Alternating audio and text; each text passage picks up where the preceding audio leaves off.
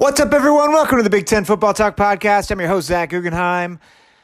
We're recapping a huge weekend of college football action. Make sure to like, follow, subscribe. Shoot me an email at bigtenfootball at gmail, bigtenfootballtalk at gmail dot com. Instagram, Twitter, Big Ten Football Talk is the handle. Make sure to look it up. And also, just want to give props to my dear friend, Christiana Otto, who designed the new artwork, the new cover art for the podcast. I think it looks phenomenal.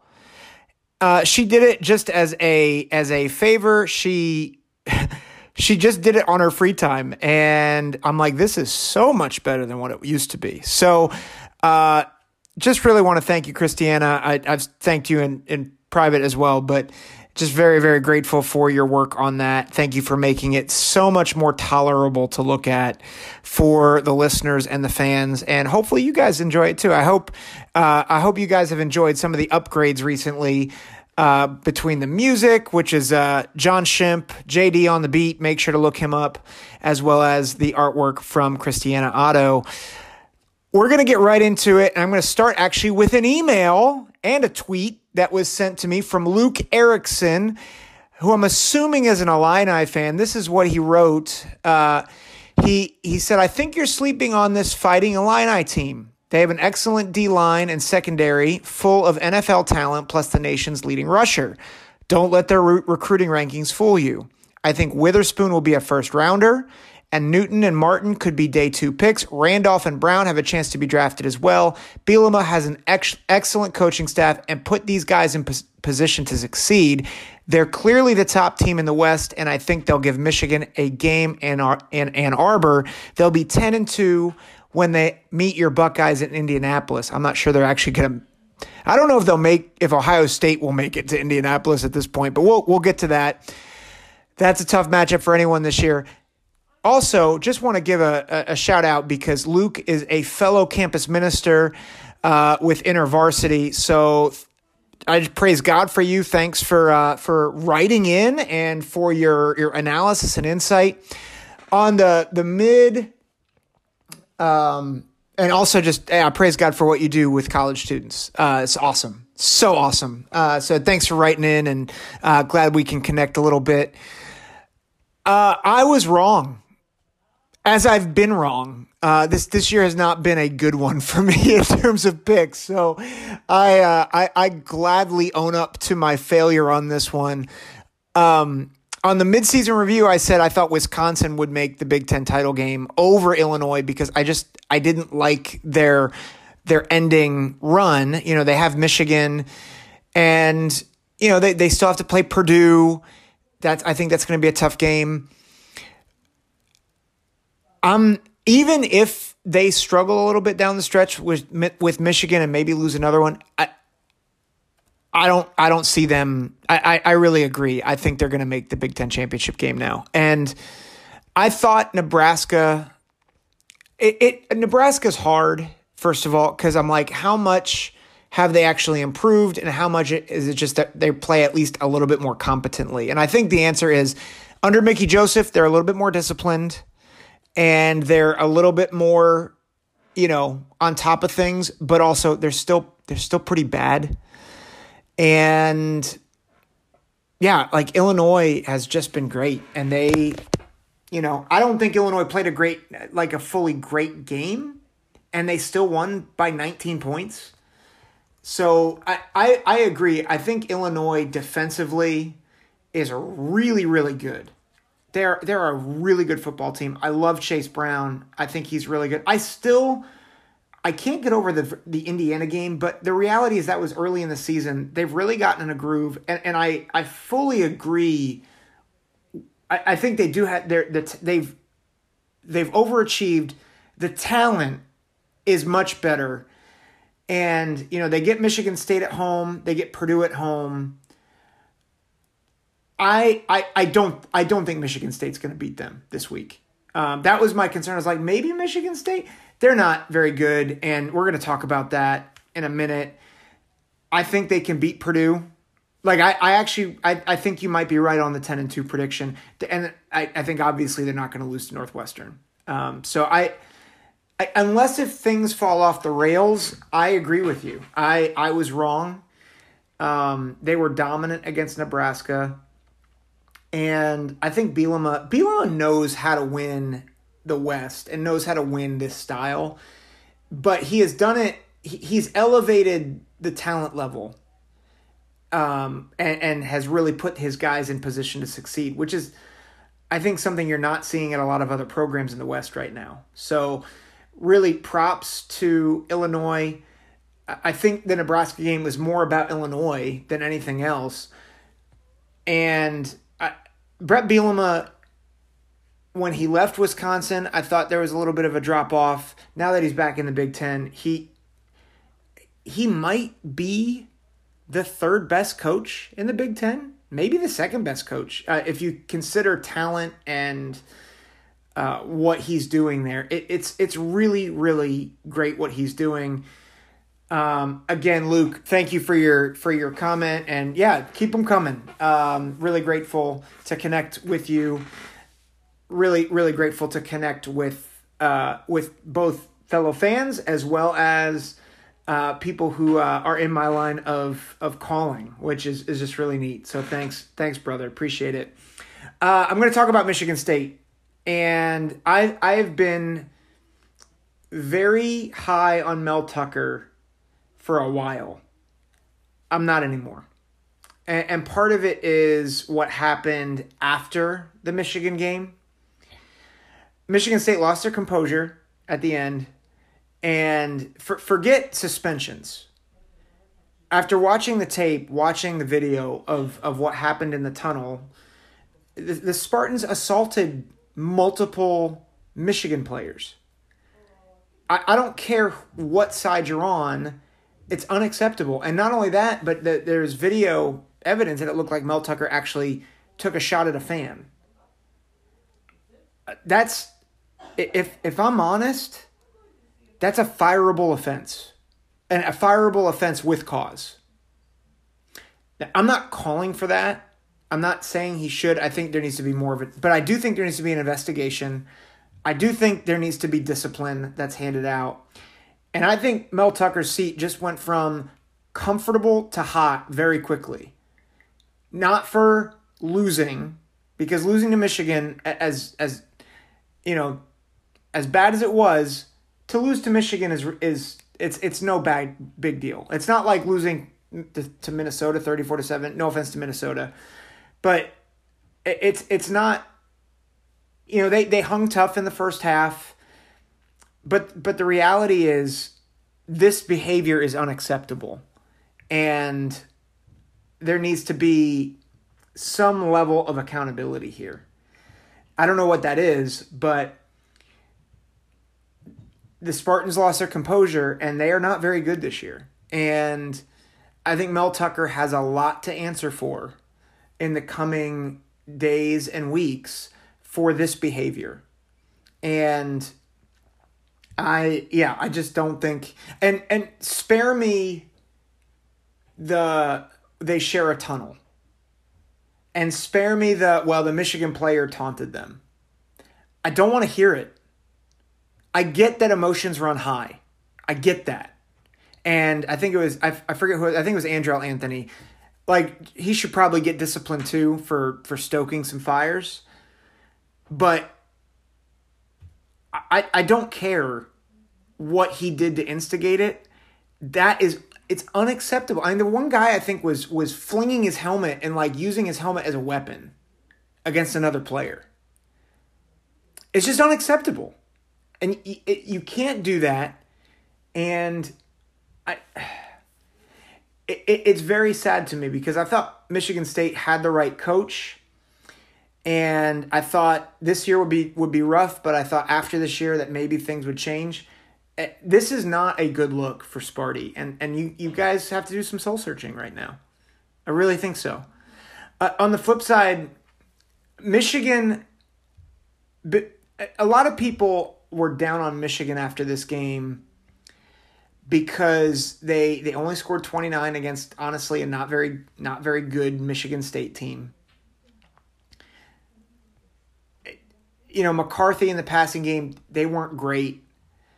But I'm just going to remind people, teams have styles. And Michigan's style is ground and pound and beat you to a bloody pulp. And honestly, I would say that in a lot of ways, Michigan and Illinois are pretty similar. I think Michigan has a few, uh, like, has has much better depth. But I'm I'm not so sure that Illinois doesn't make that a, a close game with their personnel and the way they play. And particularly with Brett Bielema knowing that style so super well. Now, Michigan has, I think, the maybe the best offensive line in the country. So I, but but I'll say this: I I am most likely going to have Michigan number one in my power rankings this week, and I will have Michigan ahead of Ohio State in the top ten this week. And and the reason why is because Michigan knows their identity and they are always in control. Like, they were in control of this game the entire time. Sure, they, you know, they only led, I think, thirteen to seven at half, you know, against a lesser opponent, what what have you. But they, you know, they, they put the the clamps down on Michigan State's offense, which is not very hard to do. And then they just ran, ran, ran, ran. They didn't need to do much else. And so I look at the team and I'm like, this is, yeah, like this is not a, um, it, it wasn't a sexy win, but it was, it was a dominant win. They still won by twenty-two. So I, I think it's a big, it was a, It was a good win. And, and listen, I've been on the Jim. You know, people gave Jim Harbaugh a lot of crud for just the way he, the way he struggled the first several years.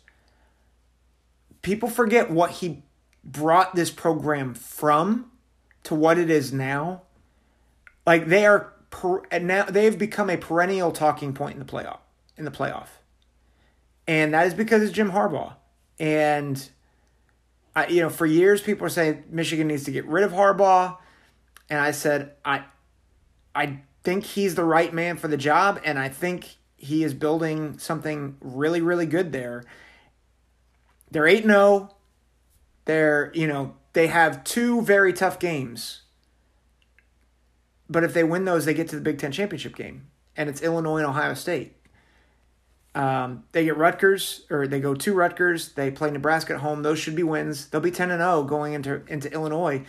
And by the way, I, if Illinois beats both Purdue and uh, Michigan State, that might be a top ten game.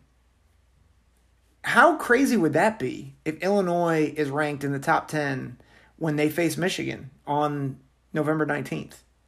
That that would be awesome. Again, love Brett Bielema. Love what he's doing. And I, absolute fool for voting against him in the midseason. Um, so, yeah, Michigan looks great. Uh, Minnesota blanked Rutgers, and Minnesota got Tanner Morgan back. I thought it would be close if Tanner Morgan wasn't in. Tanner Morgan came back. Mo Ibrahim's a stud. There, there's not much about that other than I think Rutgers, I think you just see Rutgers' limitations offensively. They need to recruit better offense, better offensive talent. They probably need some more innovation offensively as well. You know, Gavin Wimsatt, I think, is going to be really good in a year or two, but he just needs time in the system. He's an athlete, but he needs to learn how to read defenses. You know, so again, I think Rutgers, for them, with their limitations and what they lost and the division they're in, I think they're they're having a good season for them. but it's just not going to be it's it's not going to be the same as it has been. So um it, they're they're just not on the same level as a lot of other teams, including teams in the West. So but Rutgers, you know, they've they've played well um for them, but you know, this past week it was a rough it was rough. Uh, Iowa beat up on Northwestern, which just makes me feel sad for Northwestern. Yeah. Man, to, to give up thirty-three points to Iowa, that just feels, I don't know. I mean, Iowa had three hundred ninety-eight yards on offense. It's like, that's like a minor miracle. that's, I mean, that's just, that's a minor miracle. Um, Northwestern was not very good. You know, one turnover, one hundred seventy-seven total yards. Ugh. Ugh.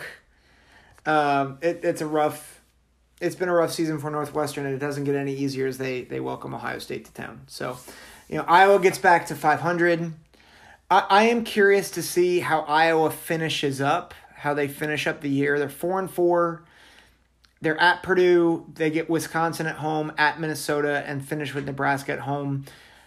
Very curious to see if they can make it to bowl eligibility, because that's not – it's, you know, it's a it's kind of a crapshoot. Like, Wisconsin is good certain weeks, and they're not good certain weeks. Purdue is good certain weeks and is not good certain weeks. Minnesota has, has been like, all three of those teams have been hot and cold. And then, you know, Nebraska is Nebraska. But then if you, if you don't have an offense, you know, sometimes it can be tough if your defense has a bad day. So very interesting, intrigued to see kind of how the Hawkeyes finish and, and how Wisconsin finishes and how Minnesota, like, all these teams are very intriguing to me. Um, Purdue is probably the one team that's really still in the thick of it in terms of the West race, if you look at the standings, because Illinois is taking a commanding commanding four one lead uh, in the conference, and they hold tiebreakers against everybody except Purdue. So, you know, Minnesota, Iowa, Wisconsin, Nebraska, all two and three, and Illinois is beating all all all. four of those teams. And so really, I think the Purdue-Illinois game is probably going to be your de facto West championship game. And, you know, Purdue is on a bye. And, you know, Minnesota and Iowa and Wisconsin, like, they're all going to beat each other up over the next few weeks. So, yeah, very intriguing in the West. I'm going to finish with the, the biggest game of the of the week, which was Ohio State at Penn State. Uh, I actually got to go to the game, which was really fun. I got to go with my mom and a friend.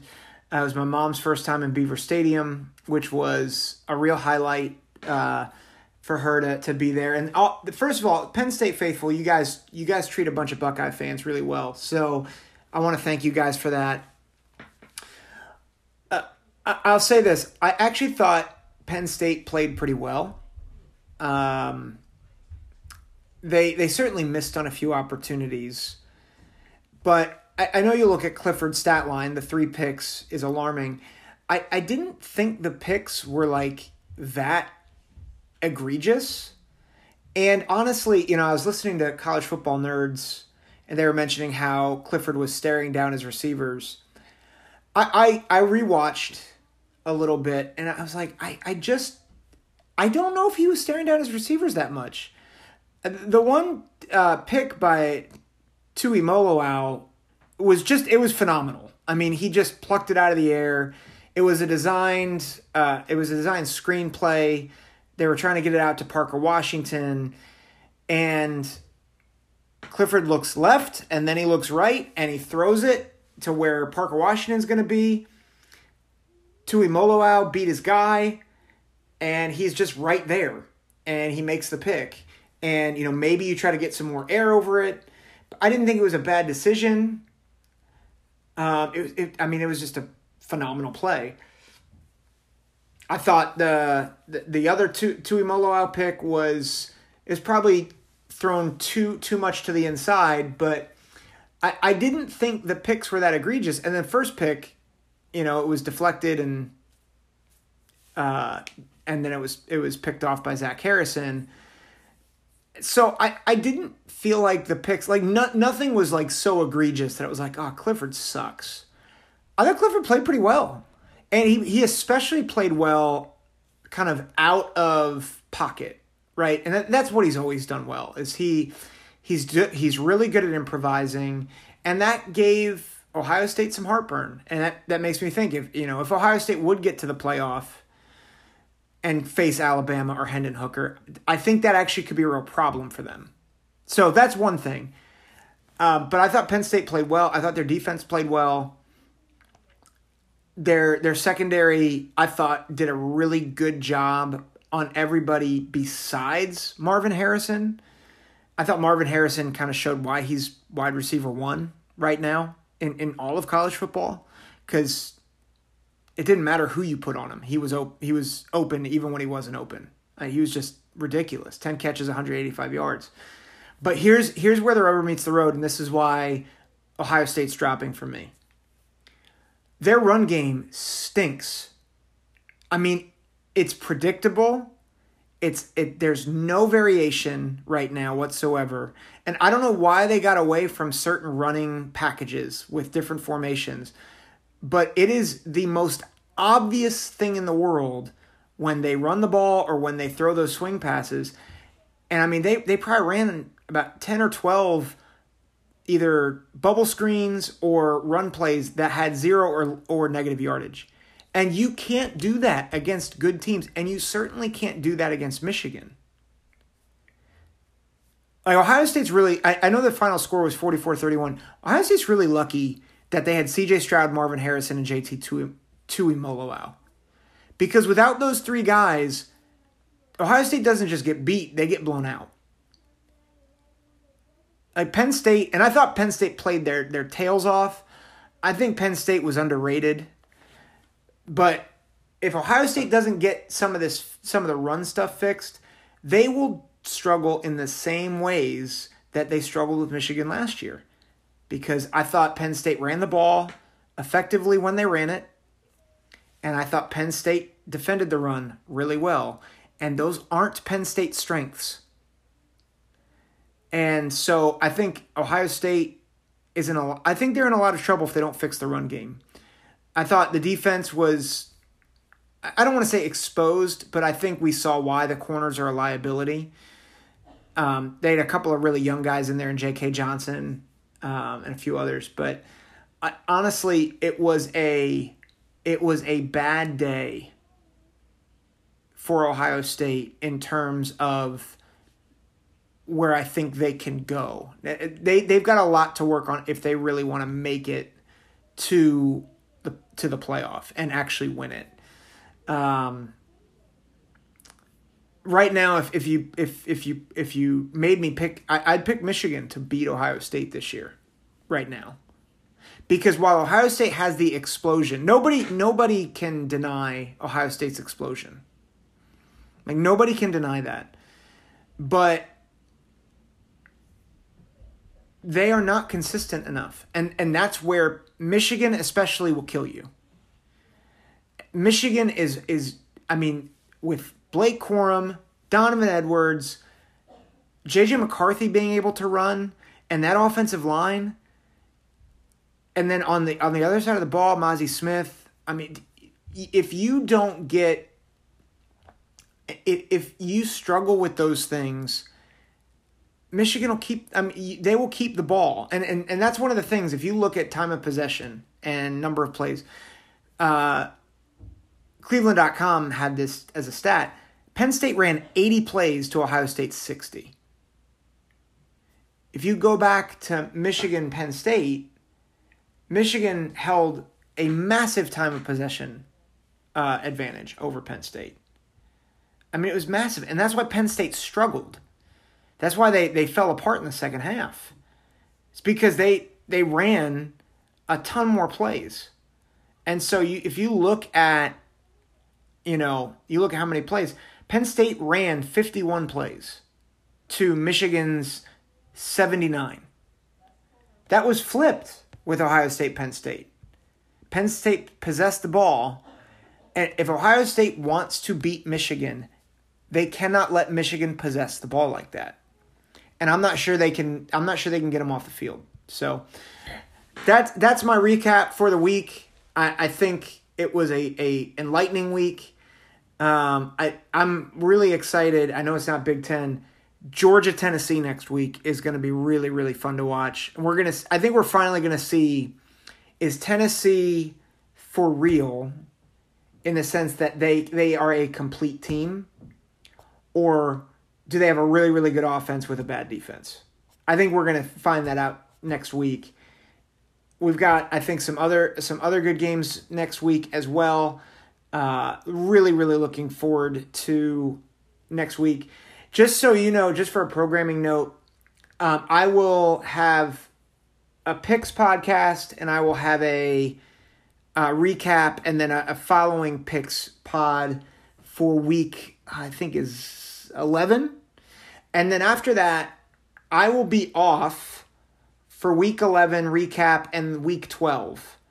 I might do a week twelve recap video or podcast, but I will be on vacation with no internet access. And so I'll keep saying it because last, last year people were like, where's your, why didn't you drop a podcast? Because I was on vacation, and I'm going to be on vacation again. So, um, I'm not, I'm not dropping a podcast. Well, uh, I have, well, I would love to, but I, I actually just can't. I won't have internet access, which is great. So, um, so that's, that's my, yeah, Those are my that's my those are my thoughts, my recap thoughts. Make sure to tune in on Thursday morning for my picks. This has been the Big Ten Football Talk Podcast. Take care. God bless.